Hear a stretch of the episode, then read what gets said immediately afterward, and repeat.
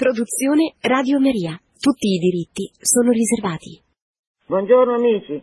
Oggi facciamo una bellissima trasmissione che si occupa di un argomento di cui io non ho mai trattato in tutti questi anni, pur essendo un aspetto molto rilevante della vita cristiana e che riguarda la vita di tutti i cristiani, perché sempre la Chiesa è fatta di cristiani, non solo i preti, non solo i monaci, non solo i religiosi hanno questa caratteristica, tutti.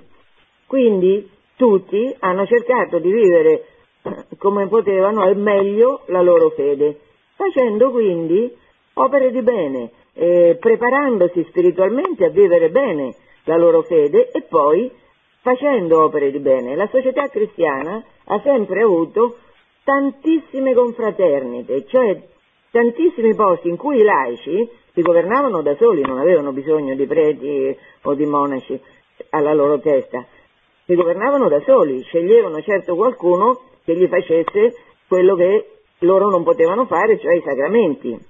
E quindi, eh, però le teste di queste confraternite sono sempre state rigidamente laicali. Allora il mondo cristiano sempre stato, ha sempre pullulato di tutte queste energie di fratelli che si univano per assolvere i vari bisogni di cui c'era necessità nelle, nelle varie epoche storiche. Ripeto, non solo da un punto di vista materiale ma spirituale.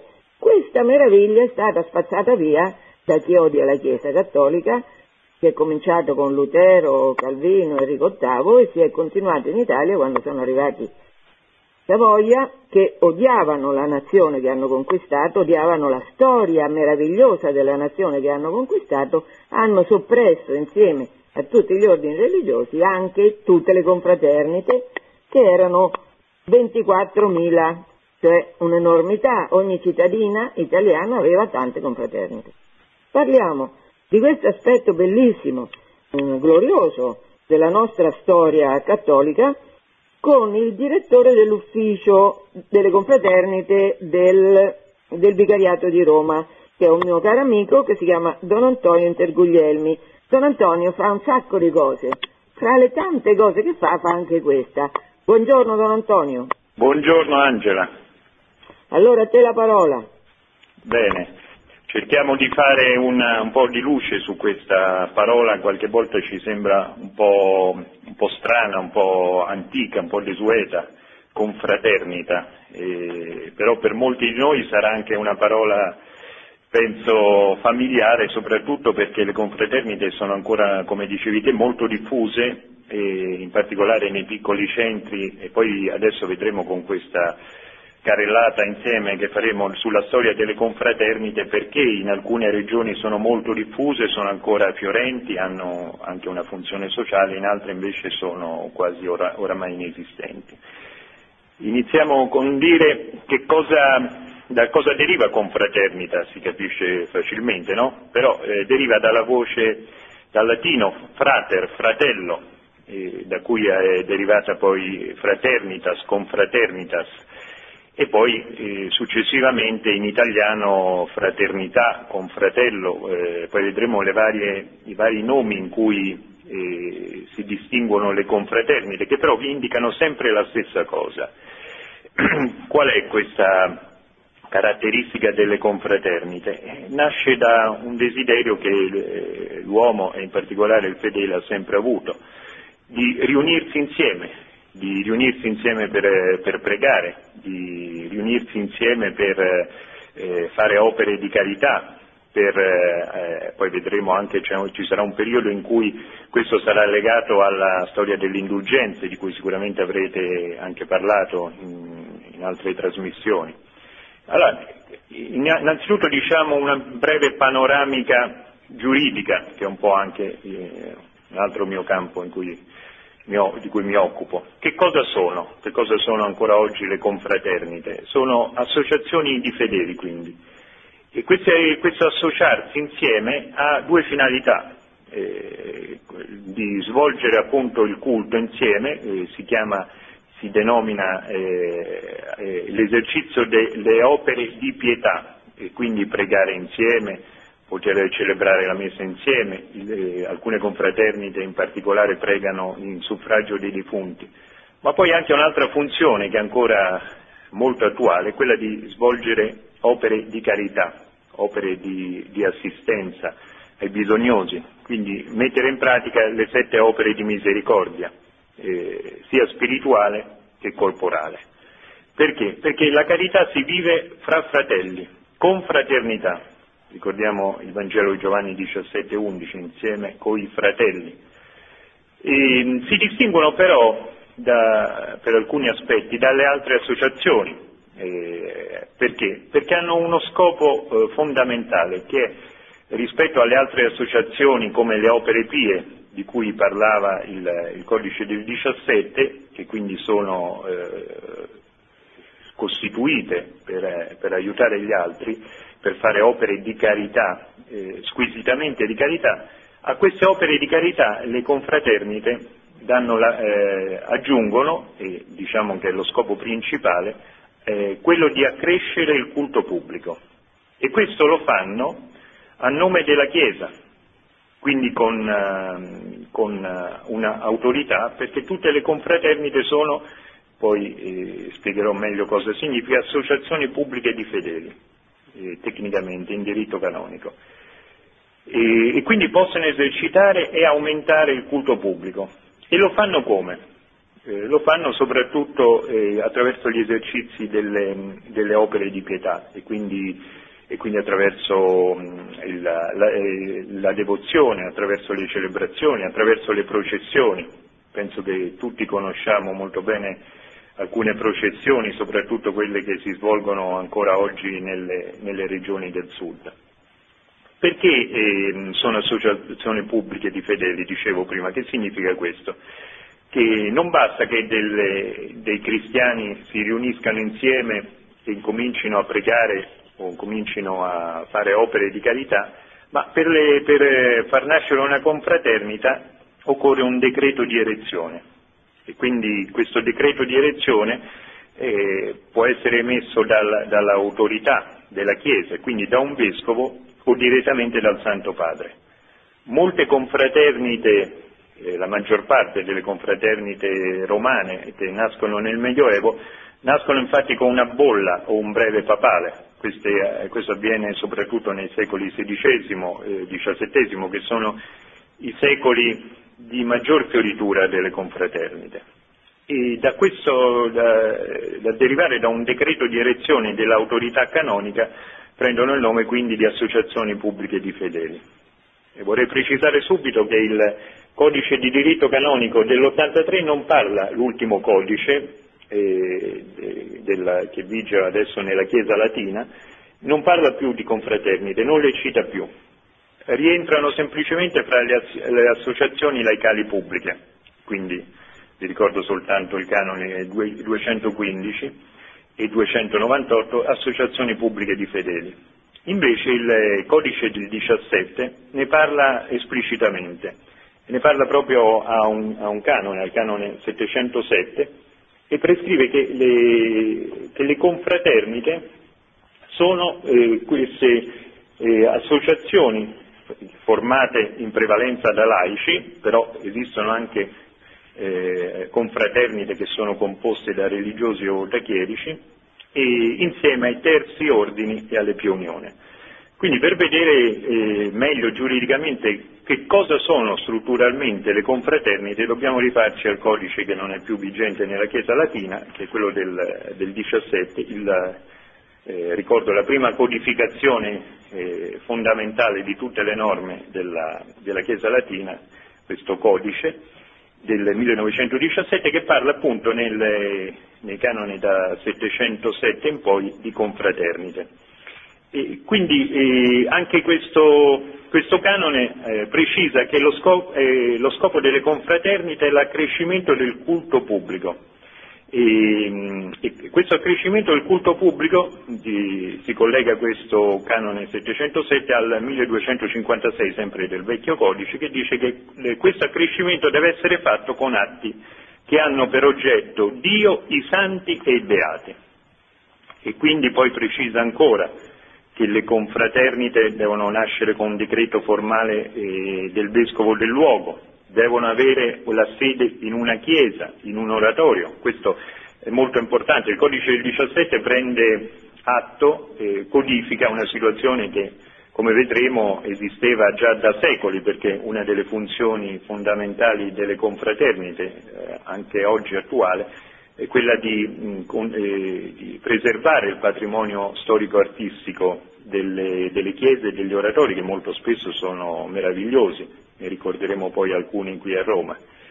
E quindi non, um, le, le confraternite si distinguono quindi dai terzi ordini e dalle pie unioni, come dicevo, le pionioni sono eh, queste, eh, queste, associazioni che hanno come fine specifico solo eh, opera di carità. I terzi ordini invece sono sempre eh, un insieme di fedeli laici che però si rifanno a un'istituzione eh, religiosa, un ordine religioso e quindi ricevono dall'ordine religioso eh, le loro caratteristiche e la, il loro cammino spirituale. Le confraternite invece hanno questa caratteristica fondamentale che sono portate avanti, sono costituite da laici, quindi sono associazioni laicali.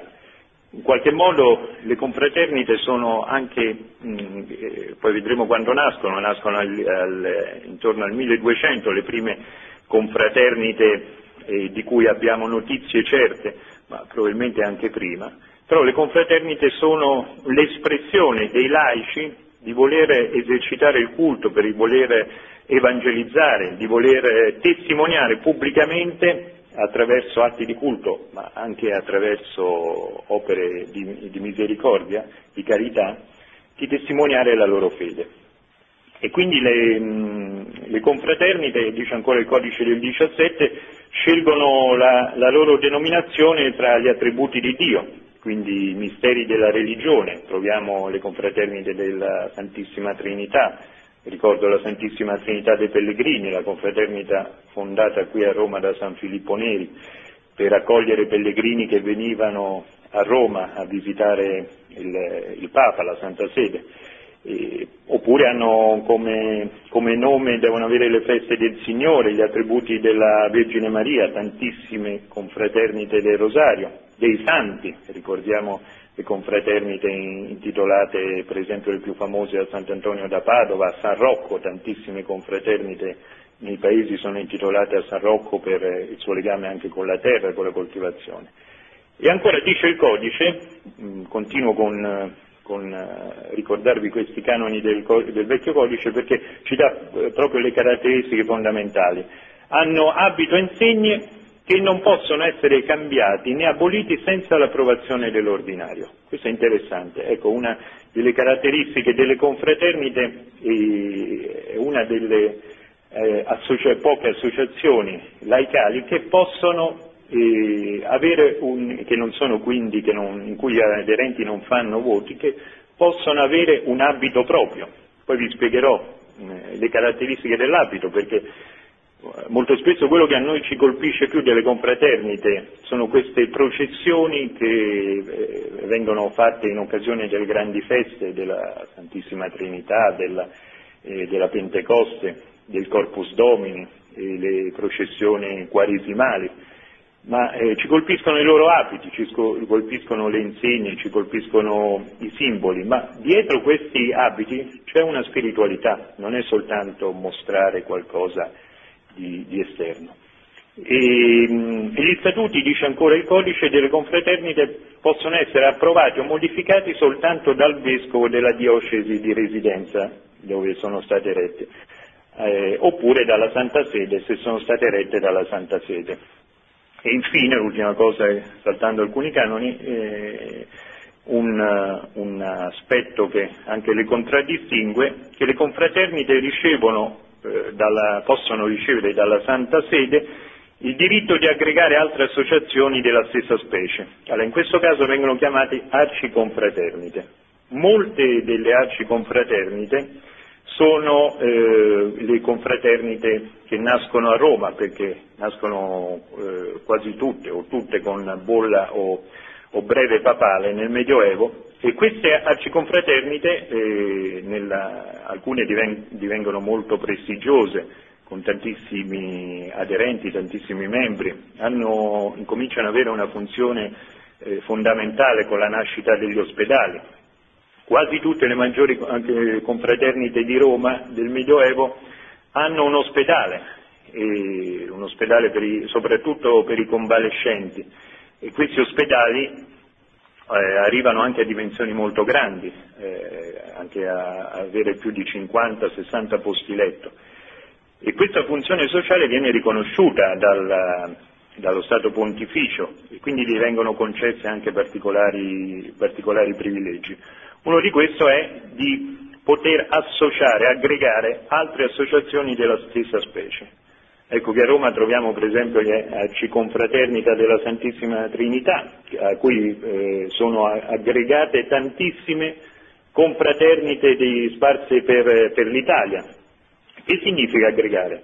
Significa che queste confraternite, non, non arciconfraternite, eh, eh, incominciano a avere un rapporto più stretto con la confraternita madre, in virtù di questo rapporto, quindi eh, scambio di processioni, celebrazioni insieme, ma soprattutto eh, il punto essenziale è che la confraternita figlia dell'arciconfraternita acquista le indulgenze e i privilegi della confraternita, dell'arciconfraternita madre. Questo oggi a noi sembra una cosa eh, di difficile comprensione, ma nel Medioevo, che è eh, l'epoca, come sapete, del, dei privilegi, delle, eh, questi, degli indulti, eh, ricevere gli stessi privilegi di una confraternita di Roma significava avere tantissimi aderenti, moltissimi fedeli che vogliono associarsi a questa confraternita. Allora, diciamo, torniamo, lasciamo un attimo il diritto canonico e mh, mm, torniamo un po' alla storia. Queste, le confraternite assumono nel tempo diverse denominazioni, dobbiamo qui fare alcune distinzioni per poterci orientare meglio. Le confraternite normalmente vengono denominate congrega, compagnia, sodalizio, congregazione, confraternitas, fraterie, confraterie, misericordie, consorzio, sodalizium, gilda, scola, Ecco, vi ho enumerato le, le principali. Vorrei dire che tra questi nomi alcuni sono, anche se utilizzati, sono impropri. Per esempio compagnia, compagnia è improprio perché deriva dal gergo militare.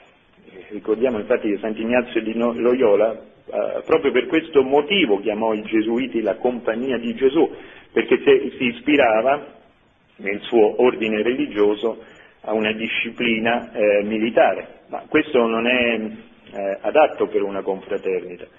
Anche il nome di congregazione che troviamo qualche volta confonde le idee, perché la congregazione è un ordine religioso o un'associazione religiosa, quindi non composta da laici, ma dai loro membri emettono dei voti.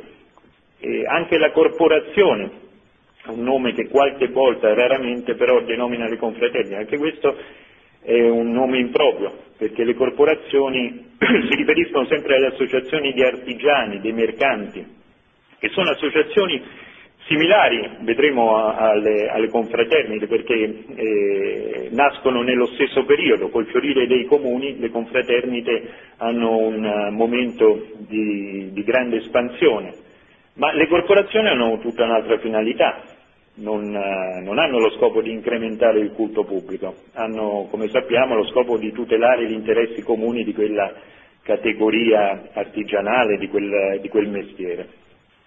E quindi eh, non sono congregazioni religiose. Perché? Perché nelle confraternite si mantiene sempre lo stato laicale. Allora i confratelli, i partecipanti della confraternita non emettono voti, anche se eh, per entrare nella confraternita c'è un periodo di apprendistato, il cosiddetto noviziato, che varia a seconda della, del regolamento e dello statuto di quella confraternita. I confratelli non vivono in comune, come negli istituti religiosi, come negli ordini religiosi, e non partecipano col proprio patrimonio, e quindi eh, rimangono eh, completamente esterni, non, non, sono come i religiosi che quando fa i voti perpetui devolve il proprio patrimonio e rinuncia quindi al, ai propri averi, rimangono nelle proprie famiglie, rimangono con il proprio mestiere. E quindi ehm, lo scopo però è molto simile, perché il, la finalità è quindi accrescere il, il culto pubblico e vivere insieme le virtù evangeliche. E come si differenziano le confraternite? Eh, abbiamo tre grandi categorie, eh, le confraternite di devozione, le confraternite di, legate a una professione e le confraternite eh, nazionali, o meglio diremmo regionali. Le confraternite di devozione sono quelle che eh, traggono la loro origine e la, eh, la loro nascita dal voler incentivare una caratteristica particolare del, della fede cristiana. Allora ci sono le confraternite del Santissimo Sacramento, che assumeranno poi una funzione fondamentale dopo il Concilio di Trento. Quindi avremo eh, due periodi importanti per la storia delle confraternite, prima e dopo il Concilio di Trento e prima e dopo le leggi eversive di cui accennavi tu Angela all'inizio. Quindi eh, altre confraternite di devozione molto, molto diffuse sono eh, la confraternita del nome di Maria, le confraternite del Rosario, eccetera. E queste confraternite nascono appunto per eh, poter in, eh, diffondere sempre di più una caratteristica della fede, eh, diffondere sempre il, il, culto pubblico, ma eh, attraverso una, una specifica caratteristica della nostra fede. Poi abbiamo le confraternite di professione.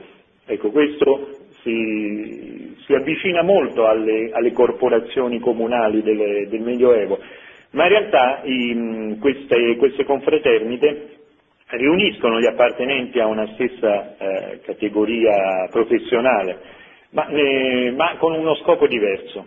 Molto spesso hanno anche la, la, finalità di aiutarsi fra di loro, essendo fratelli, con fratelli ci si aiuta vicendevolmente, ma eh, soprattutto si riuniscono per ehm, aumentare, vivere le virtù evangeliche, vivere la propria fede insieme.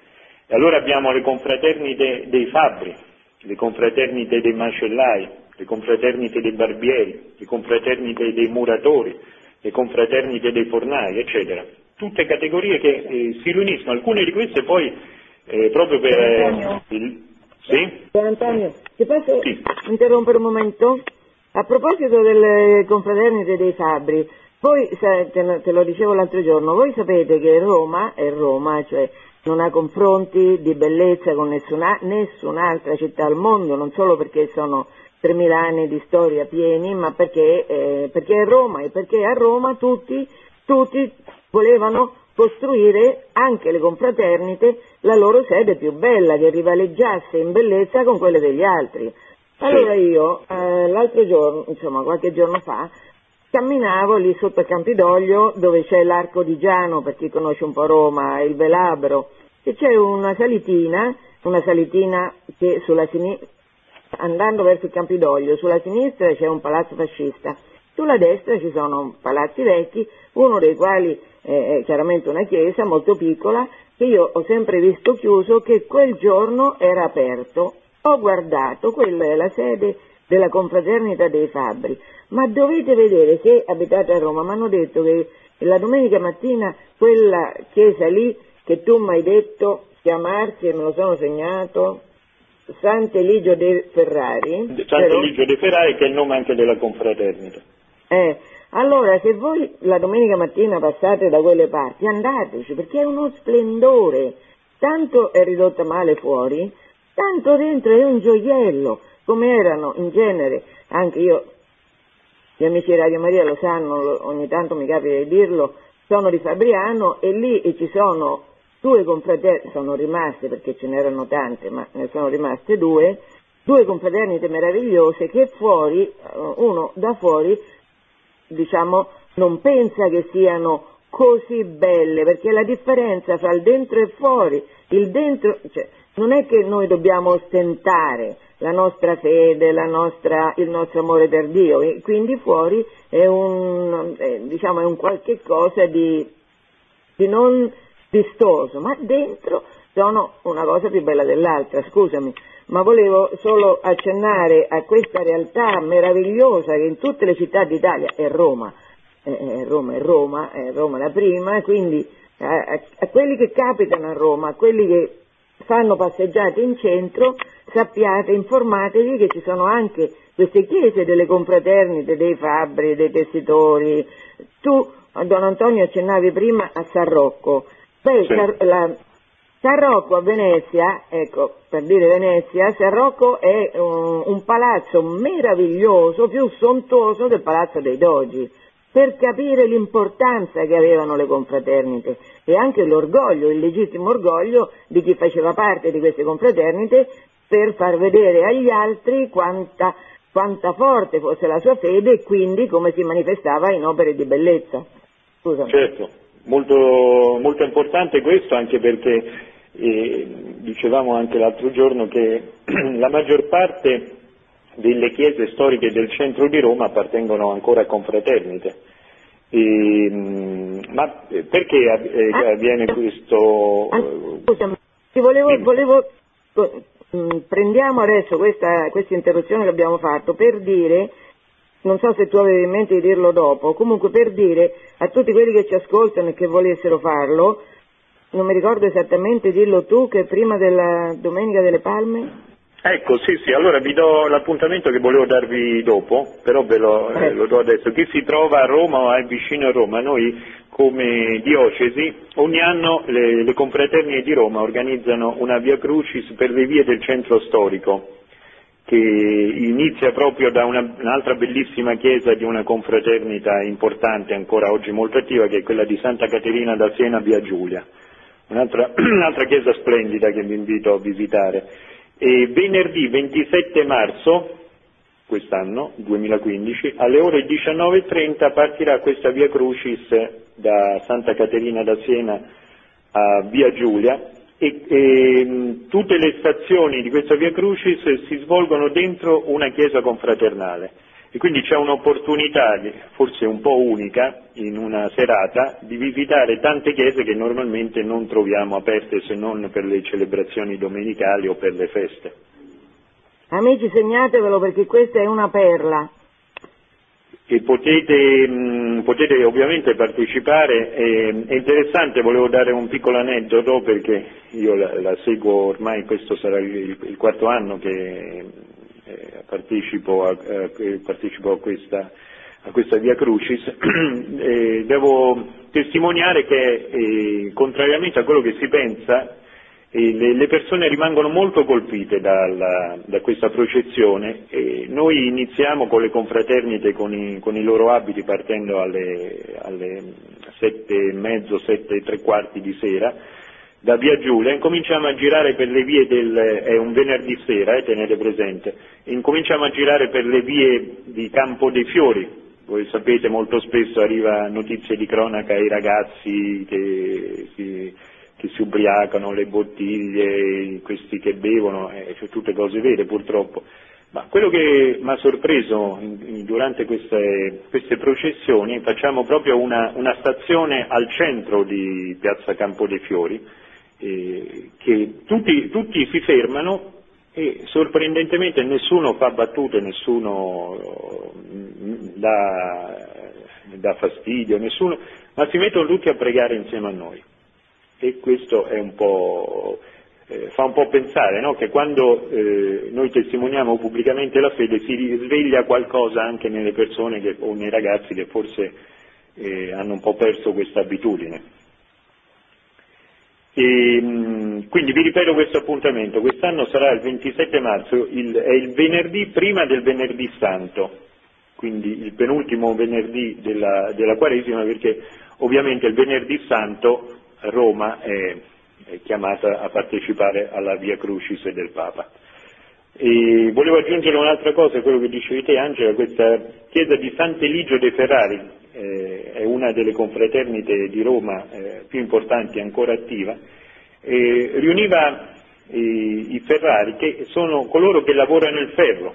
Allora sono, sono, tantissime, sono tantissime, categorie, c'erano innanzi, forse alcune anche quasi scomparse, sono, erano i maniscalchi, eh, c'erano i morsari, i morsari erano quelli che mettevano, come dice la parola, eh, la morsa al cavallo, c'erano gli spadari, quelli che, che costruivano le, le spade, il, i coltellinari, il, gli ottonari, cioè che fondevano i metalli, ma c'erano anche gli orologiari, i carrozzieri, i domatori dei cavalli, e quindi è, un, è una confraternita che poi eh, si può attualizzare oggi includendo anche le categorie che, sono, che, oggi trasportano le persone, quindi anche i tassisti, coloro che portano eh, le macchine a noleggio, entrano tutti in questa categoria perché sono legati al ferro, alle, alle, ai mezzi di, eh, di trazione, diciamo in qualche modo costruiti dal ferro, non solo quelli che lavorano il ferro.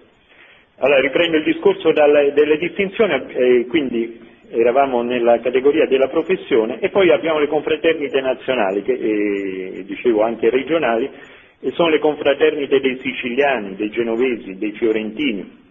A Roma abbiamo anche qui delle chiese meravigliose. Dei marchigiani.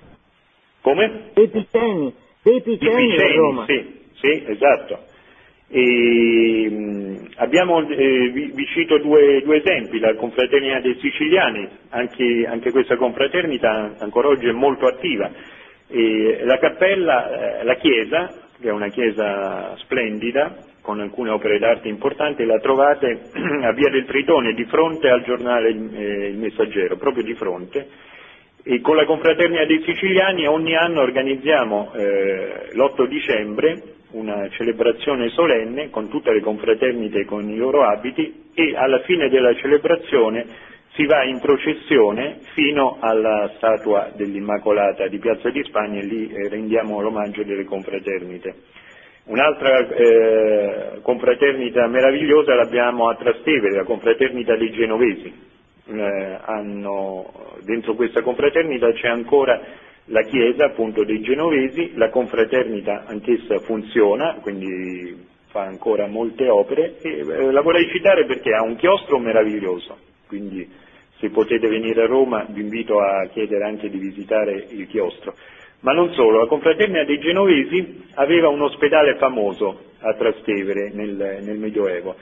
Adesso eh, questa, eh, quest'opera di, di carità, di assistenza sanitaria si è trasformata e gestiscono eh, gratuitamente un, un, ambulatorio psicologico all'interno della confraternita che è aperto a tutti e quindi continuano a svolgere in, in maniera eh, più conforme ai tempi la loro, la loro, azione. E nello stesso tempo fanno un'altra, una, un'altra opera di carità molto bella perché assistono le, gli anziani e le famiglie eh, con qualche disabile all'interno della, della città, soprattutto Trastevere dove loro hanno sede, e quindi gli procurano i sussidi sanitari, le carrozzelle, i letti ortopedici, eccetera. Tutto questo come opera di carità.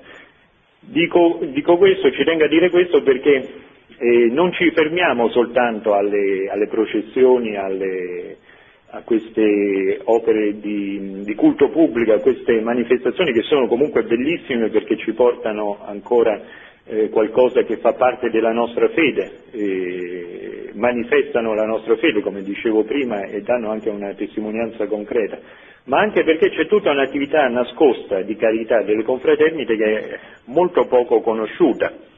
E questo si ricollega anche a una caratteristica eh, del, dei confratelli che eh, queste opere di eh, misericordia corporale cercano, eh, hanno sempre cercato di esercitarle eh, nel nascondimento, secondo quello che ci dice Gesù nel Vangelo, non sappia la tua destra quello che fa la sinistra. E questo eh, lo vorrei poi ricordare dopo quando vi, vi parlo un attimo dell'abito, delle caratteristiche dell'abito confraternale, questo è il vero senso del cappuccio con cui i confratelli nel Medioevo andavano a, a, a prendere gli appestati o andavano a eh, curare i malati, andavano a recuperare i cadaveri per dargli sepoltura cristiana, molte confraternite della, eh, Santa, de, della morte eh, hanno questa caratteristica. Non era tanto il, il, il, segno di voler rimanere segreti, ma non voler eh, mostrare eh, chi era che, eh, che, svolgeva queste opere di carità come un senso di, di, di, ricercare soltanto dal Signore e non dall'approvazione degli altri la ricompensa e questo penso sia molto bello. Eh, oltre a queste tre caratteristiche nel 1224 nasce, nascono a Firenze le misericordie che hanno proprio questa cura specifica svolgere eh, opere di misericordia corporale, cura e soccorso eh, dei malati.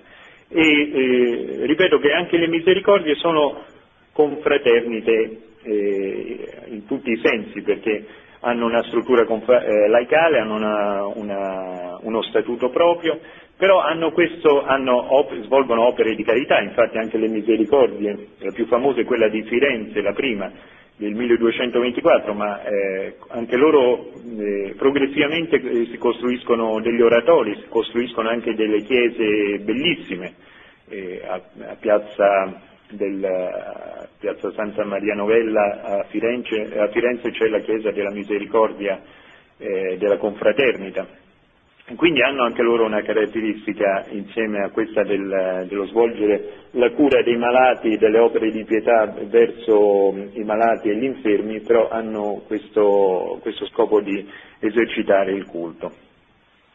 Vediamo eh, allora che cosa, eh, com'è un po' eh, la, la, storia delle, delle, confraternite. Le primissime confraternite, eh, dicevo prima, le troviamo in Francia, mi troviamo in Francia nel VII secolo, eh, la prima notizia l'abbiamo nel concilio, concilio di Nantes dell'895, menziona per la prima volta questo nome di confraternite. Il primo vero documento storico però è dell'852, un po' prima, dell'arcivescovo di Reims, che nei capitula presbiteri eh, parla di associazioni denominate geldonie o confraternite e in questo documento, eh, questo capitolo a presbiteri, ne, ne elenca anche le attività, e parla di raccolta di offerte della Chiesa, mutua assistenza fra gli associati, eh, distribuzione d'aiuti ai poveri, pratiche di pietà cristiana, devozioni da svolgersi in assemblea. Sono eh, tutte le attività che poi eh, connotano la storia delle confraternite. Poi no, facciamo un salto perché da questo documento del, del, del IX secolo il, il, vero grande successo delle confraternite lo abbiamo nei secoli, l'espansione più grande l'abbiamo nei secoli XIII e XIV. Nascono le, le, prime, grandi, eh, le prime grandi confraternite. La prima vera confraternita eh, normalmente, eh, per convenzione, è la confraternita del Gonfalone del 1263 e questa, questa confraternita ha um, una grande risonanza eh, perché è una confraternita che costruisce poi successivamente un bellissimo oratorio che ancora possiamo vedere a Via Giulia a Roma e nello stesso tempo eh, questa confraternita eh, attira eh, l'interesse anche di altri, di altri laici che com- cominciano a costruire intorno altre confraternite, quindi nascono le, eh, la confraternita dell'orazione morte, sempre a Via Giulia, la confraternita di Santissima Trinità dei Pellegrini, come citavo prima, legata a San Filippo Neri, e tutta una serie di, di altre confraternite all'interno della città di Roma. In questo periodo, siamo nel, ripeto nel XIII secolo, abbiamo tre correnti di confraternite. E, mh, prima ho fatto una distinzione col, della tipologia di confraternite, adesso vediamo eh, storicamente quali sono le confraternite eh, eh, più importanti. La, la, le prime confraternite nascono, oltre questa di Roma del Gonfalone, nascono a Perugia nel 1260 e un eremita, Ranieri Fasani, invita, il, ehm, invita la, la, le, le, persone, invita i fedeli a, a, fare opere di penitenza, in particolare li invita a fare uso della flagellazione pubblica. E, e, e in questo modo si riuniscono insieme all'interno di, di, di alcuni oratori o in, all'interno di alcune chiese questi, questi iscritti che cominciano eh, questa pratica che a noi può sembrare oggi piuttosto fa un po' pensare, no? fa un po' effetto, e, ma incominciano a fare queste opere di penitenza, che è una, una opera di flagellazione, e, e, che troviamo ancora, ancora oggi in, in, alcune confraternite del sud, eh, queste, pro, alcune processioni che si svolgono nei cosiddetti flagellatori, eh, che in dialetto vengono chiamati vattenti, questi che si svolgono soprattutto in Sicilia e in Calabria. Allora, eh, questo eremita, Ranieri Fasani, incita i cittadini di Perugia eh, alla penitenza e quindi con, eh, a vestirsi di sacco, di munirsi di una disciplina di strisce e di cuoio e a flagellarsi pubblicamente.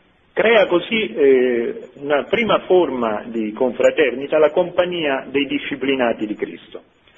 Eh, ricordiamo che anche già nell'undicesimo secolo, questa non è una, una, particolarità di questo eremita, ma già nell'undicesimo secolo San Pier Damiani e San Domenico Loricato avevano incoraggiato questa pratica della flagellazione e l'avevano diffusa nei monasteri. Lo scopo era soprattutto di placare l'ira divina durante le guerre e le pestilenze. Eh, questo esempio di Ranieri viene seguito in tutta Italia e in tutta Europa. E allora nascono prime, queste confraternite dei disciplinati, che si chiamano la confraternita dei flagellanti, dei battuti, dei disciplinati, dei frustrati, e si espandono, come dicevo, soprattutto nel, nel mezzogiorno d'Italia. Come avveniva queste, queste pubbliche flagellazioni? Eh, lo racconto brevemente perché eh, è molto caratteristico. Eh, dicevo, l'esercizio del, di questa disciplina, di questa flagellazione, scusate, si praticava in oratorio e in chiesa, lasciando eh, solo due lumi accesi. Uno era acceso sull'altare e l'altro eh, era acceso sul banco del governatore o del priore. I fratelli si prostravano a terra, il governatore intonava il, San, il Salmo 66, Deus miserere nostri et benedica nobis, alternava i versetti al coro. Durante la recita del Salmo si distribuivano queste discipline che erano precedentemente state disposte sull'altare.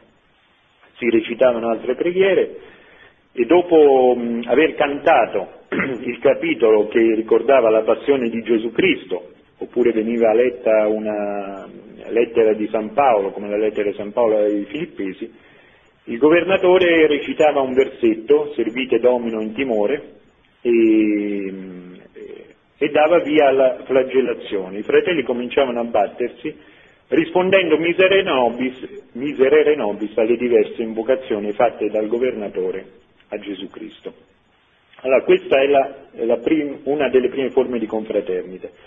Un'altra eh, confraternita che si espande molto sono le confraternite cosiddette dei bianchi e dei neri. Non so se avete mai sentito nominare queste, eh, queste confraternite, penso di sì. Normalmente eh, hanno assunto il nome di confraternita dei sacconi bianchi e dei sacconi neri. Deriva il saccone dal sacco, dal colore del saio ma nascono soprattutto per tre scopi fondamentali, queste opere di carità, di misericordia corporale. Assistere i malati, ecco quelli che si, si vestivano con questo sacco di colore bianco, assistere i carcerati e soprattutto assistere i condannati a morte, in particolare per dare degna sepoltura ai condannati a morte o gli ammazzati. E poi c'è una terza forma di confraternita che nasce insieme a quelle dei disciplinati dei bianchi e neri e sono i cosiddetti laudesi, per le sacre laude che cantavano nelle loro eh, adunanze. I laudesi si dedicavano quindi soprattutto alla musica, al canto e queste laudi, queste forme di preghiere pubbliche che attiravano eh, moltissima gente a iscriversi a queste confraternite, davano origine a delle vere e proprie eh, rappresentazioni.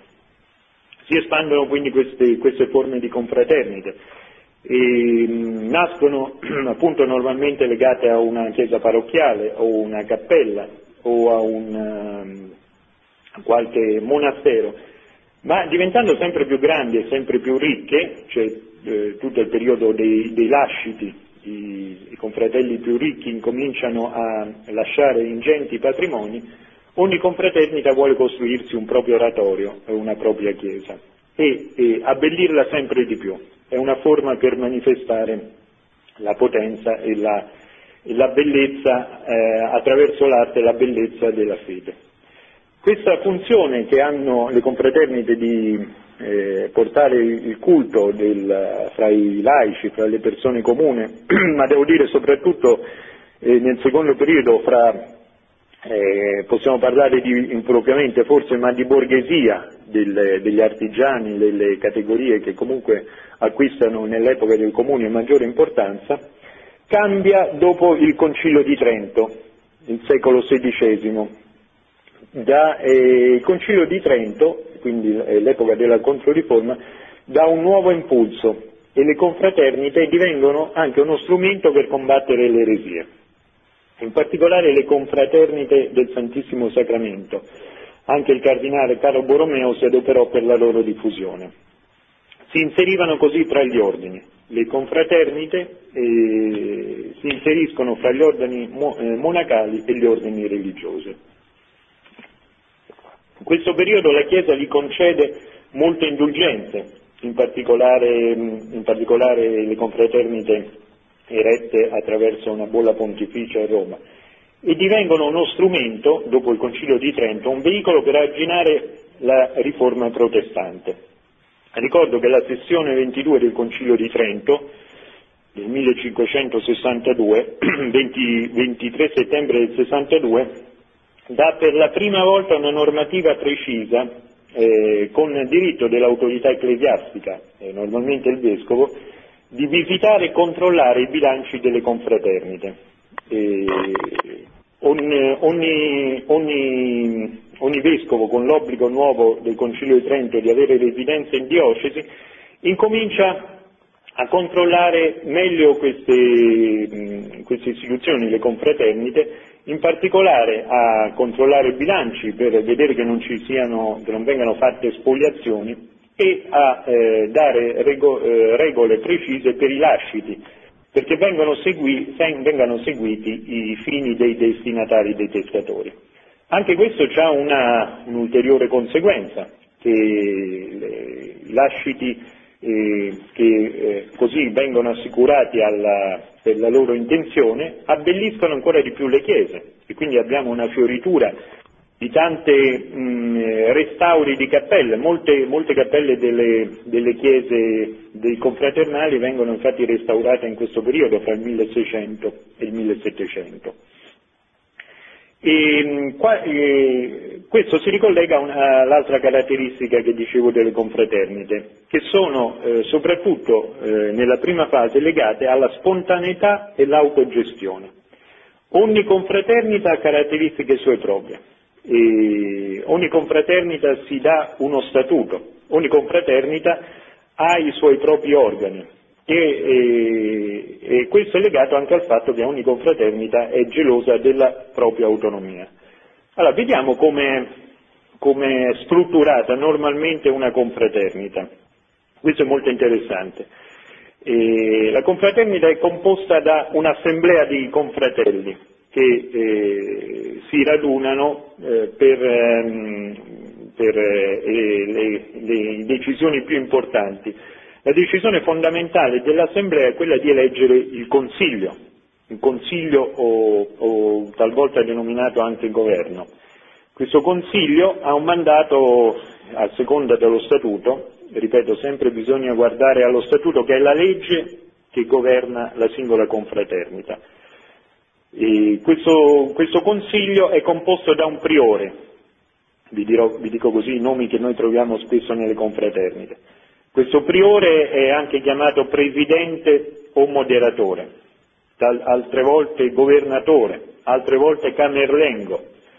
Si riconosce perché eh, ha un abito più ricco degli altri, eh, perché è quello che nelle pubbliche processioni eh, della confraternita apre la processione.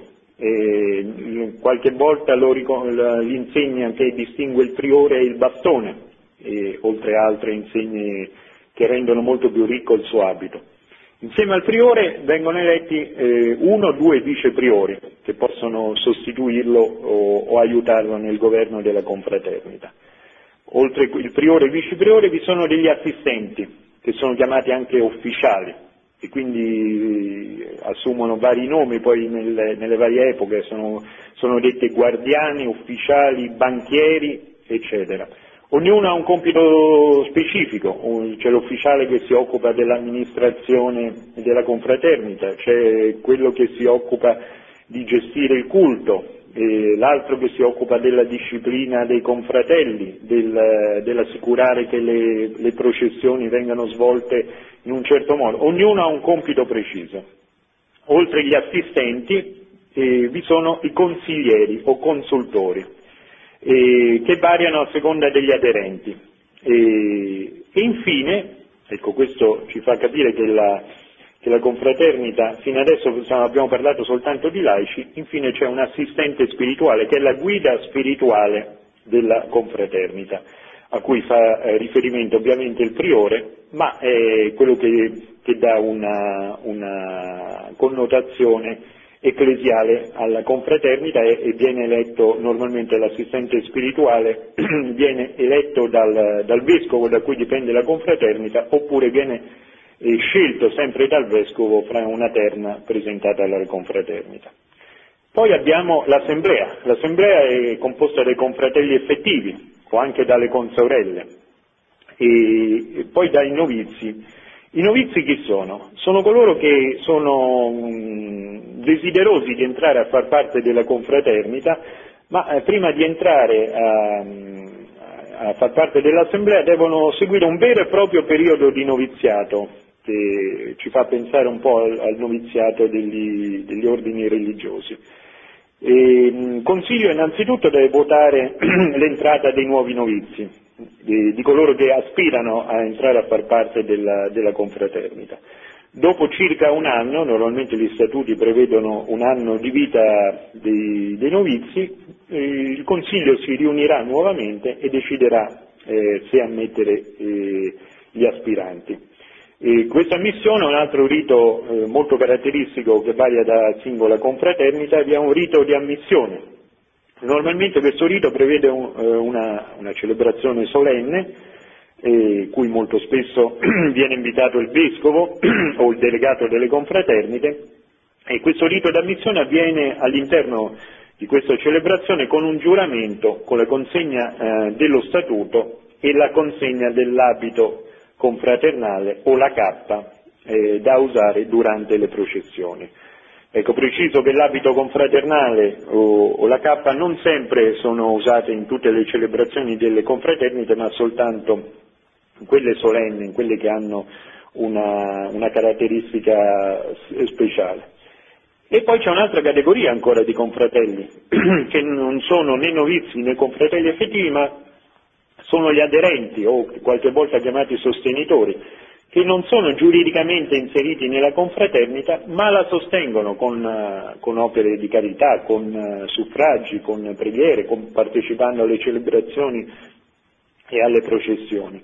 Ma questi aderenti non, uh, non, non, vogliono prendersi un incarico troppo, um, troppo diciamo, eh, oneroso in qualche modo, non vogliono far parte della confraternita pur condividendone gli scopi e i fini e quindi vi partecipano diciamo, dal, dall'esterno, però eh, hanno anche loro un riconoscimento all'interno dello statuto della confraternita.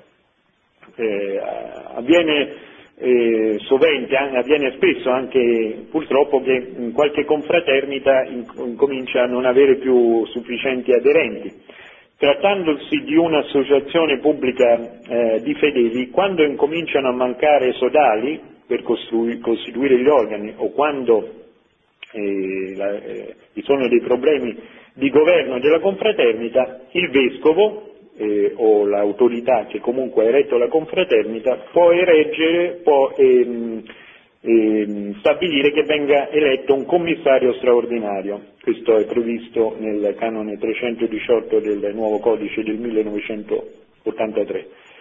Perché essendo associazione pubblica di fedeli eh, il, il vescovo è dotato della vigilanza e quindi ha una, un controllo diretto dell'associazione. La confraternita come associazione pubblica di fedeli può, eh, può quindi eh, a nome della Chiesa svolge la sua missione ufficialmente a nome della Chiesa, ma questo, questa caratteristica eh, prestigiosa di tutte le associazioni pubbliche di fedeli che, ripeto e ricordo, eh, vengono erette direttamente dall'autorità di governo della Chiesa, proprio questa fa, eh, caratteristica fa sì che il, eh, l'autorità che l'erige, il vescovo, il papa, un superiore religioso, ha una maggiore ingerenza nel governo del, della persona giuridica, quindi eh, la persona giuridica è tenuta a un rendiconto annuale, è tenuta eh, a ricevere l'approvazione del vescovo per la nomina del moderatore, quindi eh, del priore, il codice parla di moderatore ma eh, nelle confraternite si parla di priore, e poi può nominare co- o comunque approvare l'assistente ecclesiastico. E poi volevo ricordare altri due nomi delle confraternite Don Antonio. Sì, dimmi. Antonio, scusa, io, eh, noi ci sentiamo male perché io sto lontano, quindi la voce mia tu la senti dopo.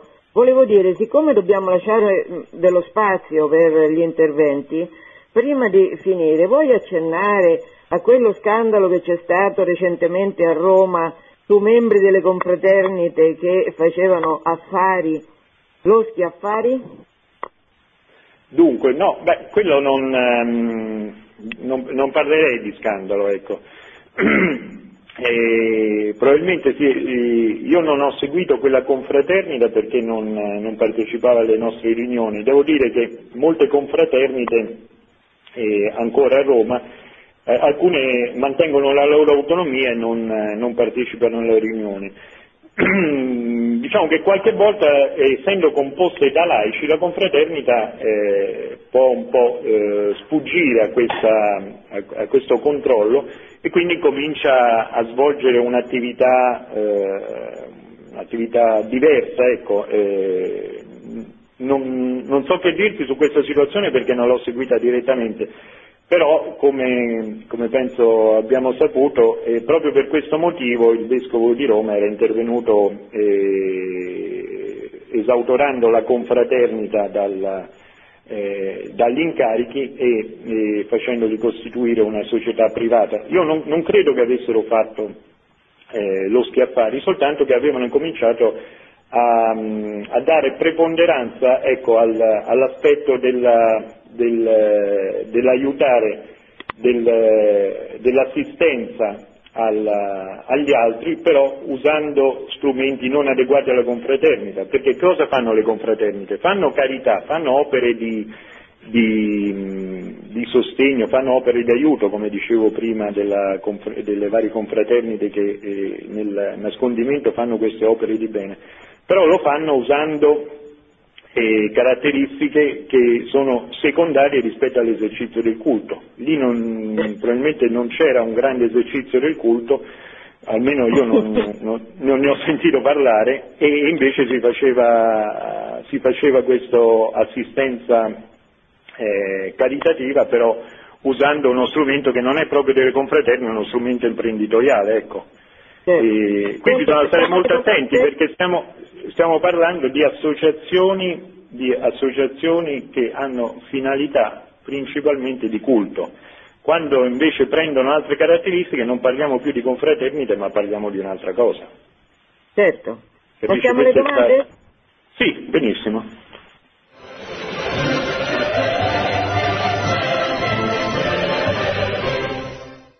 Pronto? Sì, sì, pronto, buongiorno. Buongiorno. buongiorno. Io vorrei un'informazione per cortesia. Ho ascoltato quello che ha detto sulle confraternite. Io abito dalle parti di Pavia. Eh, da queste parti non, non, sentito, non, avevo mai sentito parlare delle confraternite, ne avevo invece sentito e anche visto diversi mh, luoghi dove c'erano queste confraternite, eh, alcuni diversi anni fa, parecchi, quando andai in Spagna nel sud, ce n'erano tante e eh, anche ho visto le loro processioni e anche nel sud, appunto nel nostro sud del, d'Italia, ma qui da queste parti non... Volevo sapere se, a chi mi potevo rivolgere, se lei sa se ne esistono qua al nord, io sono, le informazioni che ho magari sono sbagliate, quindi mi corregga se sbaglio, che qui al nord non, non, non ce ne sono. eh, non so, mi dica un po' lei. Sì, sì, sì. Eh, dunque, eh, ha ragione perché questa è un po' una conseguenza della, della venuta di Napoleone del, all'inizio del 1800, eh, particolarmente nel 1807 Napoleone fa un decreto con cui sopprime tutte le confraternite. E, mh, questo, questo, decreto, che ha valore fino a, per una quindicina d'anni, poi dopo riprendono le confraternite, però ha un effetto eh, distruttivo per tutte le confraternite che, che c'erano nel nord Italia. Ecco questo è il motivo per cui al sud, particolarmente eh, da, da Firenze in giù, troviamo eh, eh, moltissime confraternite, mentre al nord ne troviamo pochissime. In Lombardia ci sono alcune confraternite, credo che le uniche regioni d'Italia che non abbiano proprio confraternite eh, sia sicuramente la Val d'Aosta e forse, forse, ma non ne sono sicuro, il Trentino Alto Adige. In tutte le altre sono presenti, forse eh, magari poche, ma sono presenti confraternite. A Torino ricordo la confraternita del Sudario, che è una confraternita importantissima, una bellissima chiesa al centro di Torino e ha, e ha fondato poi il, il, Museo dello Studio della Sindologia per la Sindone. E ci sono però ancora alcune confraternite. Per riuscire a avere qualche notizia eh, vorrei ricordarvi che dal, dal, 2000 la conferenza episcopale italiana ha, ha costituito con decreto la Confederazione delle Confraternite delle Diocesi d'Italia. Questa confederazione ha mh, sede eh, nel Palazzo della CEI di via Aurelia 796 e quindi ci si può rivolgere lì, se volete posso lasciarvi anche il numero di telefono. E questa confederazione fra l'altro eh, pubblica ogni tre mesi un bellissimo giornale che si chiama Tradere, cui siamo, di cui io sono anche un collaboratore, e che dà notizie di tutte le confraternite d'Italia, delle, delle varie attività, della possibilità anche della nascita di nuove confraternite, Un'altra cosa che io volevo eh, aggiungere è che mh, eh, di fronte a un momento di crisi delle, eh, delle confraternite, eh, perché ovviamente eh, sembravano una cosa antica, ormai superata, abbiamo invece una, una ripresa, eh, sia ehm, di ripresa di attività di alcune confraternite che si erano un po' fermate ma che adesso stanno eh, riassumendo le, le, caratteristiche proprie quindi dando origine nuovamente a una vitalità che si era spenta, ma anche una, una nascita, almeno qui nella diocesi di Roma, di alcune confraternite nuove, che quindi nascono eh, come associazioni eh, private di fedeli, ma che cominciano un, un iter per diventare poi successivamente confraternite, che sono mh, appoggiate alle parrocchie e una, svolgono una funzione molto bella di aiuto per la carità della, della parrocchia, del parroco, aiutano nelle celebrazioni solenni, la festa parrocchiale. Quindi abbiamo un, un riprendere una, una tradizione che è legata alla devozione. Ricordavo prima ad Angela la, la, giornata mondiale delle confraternite che abbiamo avuto in occasione dell'anno della fede qui a Roma dal, dal 3 al 5 maggio del 2013 e queste tre giornate di confraternite in cui sono arrivati a Roma eh, migliaia di confraternite, di confratelli da tutto il mondo con i loro abiti, è terminata il, ehm, eh, il 5 maggio a San Pietro con una messa eh, presieduta dal, dal Santo Padre Papa Francesco che ha dato parole di grande incoraggiamento alle confraternite, ha fatto, ha fatto eh, menzione delle tre caratteristiche che sono, ricordo nell'omelia che eh, della, parlava di evangelicità, di ecclesialità e di missionarietà. Ecco questo aspetto soprattutto missionarietà. Eh, il Santo Padre diceva nella, nella sua omelia che eh, la funzione della pietà popolare è fondamentale ancora all'interno della Chiesa. E ricordo che anche l'Evangeli Gaudium eh, ne parla della, eh, della, pietà popolare, il numero 123, e Santo Padre Papa Francesco parla facendo riferimento anche al documento di Aparecida parla della, all'Evangelo Nunziandi di Paolo VI, parla della pietà popolare come uno strumento per, eh, per ravvivare la fede in tanti, in tanti cristiani. E, proprio per questo motivo eh, le confraternite sono anche eh, molto diffuse nel, nel, Sud America, sono diffuse, eh, credo che lo conosciamo tutti come citava lei, in Spagna, in Portogallo, si trovano in, in tanti paesi dove ancora è vivo il senso della pietà popolare. Altre domande?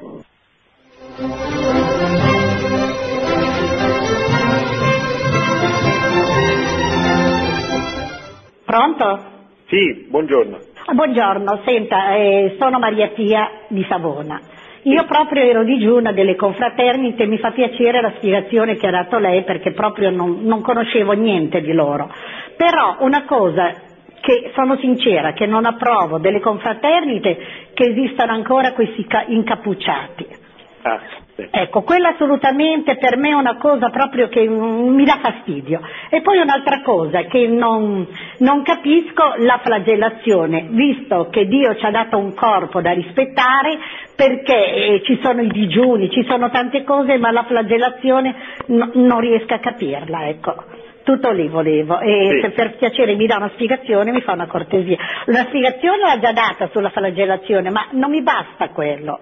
Sì, sì, sì, sì, no, ha ragione. E ta- tant'è vero che ormai la flagellazione non, eh, è qualcosa che bisogna mettere in, eh, correlazione, poi Angela sicuramente tante volte questo l'avrà puntualizzato, bisogna metterla in correlazione col periodo storico in cui si sviluppa questa forma di, diciamo, di penitenza. Ecco, non è, non è più qualcosa che purtroppo eh, oggi infatti la- questa, questa caratteristica della flagellazione eh, assume una, un- soprattutto una caratteristica folcloristica, ecco. viene praticata ancora da, alcune, da pochissime confraternite del sud, credo eh, un paio di confraternite in Sicilia o in Calabria, ma soltanto eh, in in- nelle processioni del, del venerdì santo o della Quaresima.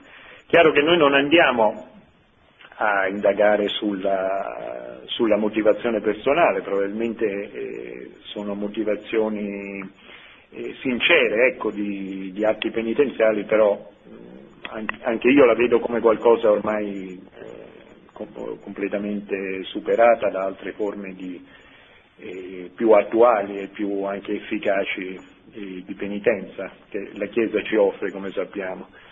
E per quanto riguarda il cappuccio, devo dire che eh, anche, eh, non viene, credo, più usato se non nelle celebrazioni, ma anche, eh, abbiamo anche per questo uso nelle celebrazioni soprattutto un problema di ordine pubblico, perché non, non si può girare incappucciati eh, pubblicamente perché questo può eh, dare adito anche a, delle, a dei sorprusi. No?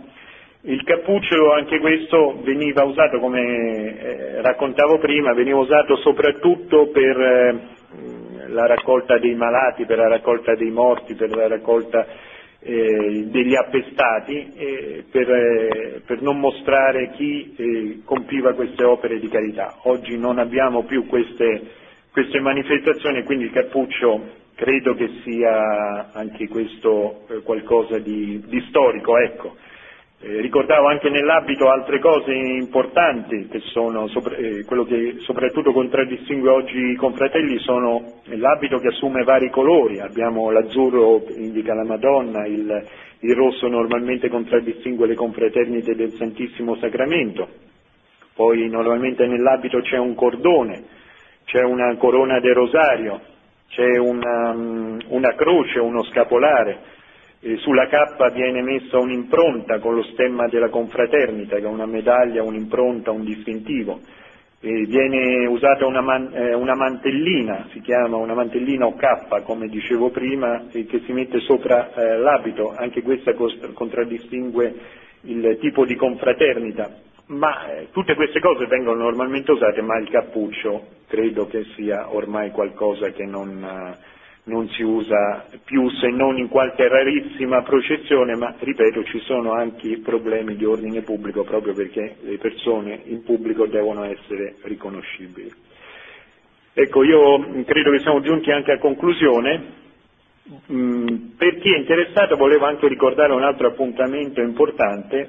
Ogni anno, mm, eh, ogni anno si svolge un cammino nazionale delle confraternite, quest'anno è il ventitresimo cammino nazionale di fraternità organizzato sempre dalle confraternite delle diocesi di, d'Italia, l'assistente spirituale è Sua Eccellenza Monsignor Mauro Parmeggiani, Vescovo di Tivoli, e quest'anno è stato organizzato eh, per l'ostensione straordinaria della Sacra Sindone a Torino. Quindi si svolgerà il 13 e 14 giugno del 2015. Invece voglio ricordare ancora l'appuntamento eh, per, le, per, tutti coloro che si trovano a Roma o che desiderano venire a Roma in quel periodo per la Via Crucis delle Confraternite del 27 marzo 2015 alle ore 19.30 in, con inizio eh, per le vie del centro storico con, con inizio a Via Giulia dalla chiesa di Santa Caterina da Siena che si trova a metà di via Giulia, che è una delle, più, eh, una delle, vie più belle di Roma, e lì Santa Caterina è una chiesa, la chiesa dei Senesi, dell'Arciconfraternita dei Senesi, de, anche, anch'essa una bellissima chiesa. E vi invitiamo tutti a questa via Crucis che si snoderà per le vie del centro storico, con uh, le stazioni ognuna in una chiesa confraternale per pregare e per poter eh, insieme conoscere meglio questo mondo delle confraternite, che ripeto è un mondo un po' eh, nascosto ma con una ricchezza eh, meravigliosa, soprattutto eh, legata alla testimonianza della fede nei secoli. Allora ringraziamo Don Antonio Interguglielmi per questa conferenza che ci ha fatto bellissima su questa realtà sconosciuta, io che sono una uh, puntuta Voglio ricordare solo una cosa, un dato storico. Per disciplina si intende una cosa che oggi non si sa più che cosa sia. La disciplina era appunto questo servizio che reciprocamente ci si faceva non solo nelle confraternite ma anche all'interno degli ordini religiosi di fare la flagellazione. Quella era la disciplina che poteva essere formale, poteva essere quindi superficiale, questa pratica ha caratterizzato la pietà religiosa cristiana per secoli, probabilmente per più di un millennio. Ma noi, che siamo naturalmente i migliori al mondo perché prima di noi nessuno aveva capito niente, pensiamo che tutte queste cose siano barbarie. Chi lo sa se è proprio così? Allora, con questo pensierino vi saluto, grazie ancora Don Antonio, sì, ma che pazienza, del piacere che ci hai dato. Noi, se Dio vuole, ci risentiamo il terzo lunedì di febbraio. Arrivederci. Arrivederci, auguri. Produzione Radio Maria. Tutti i diritti sono riservati.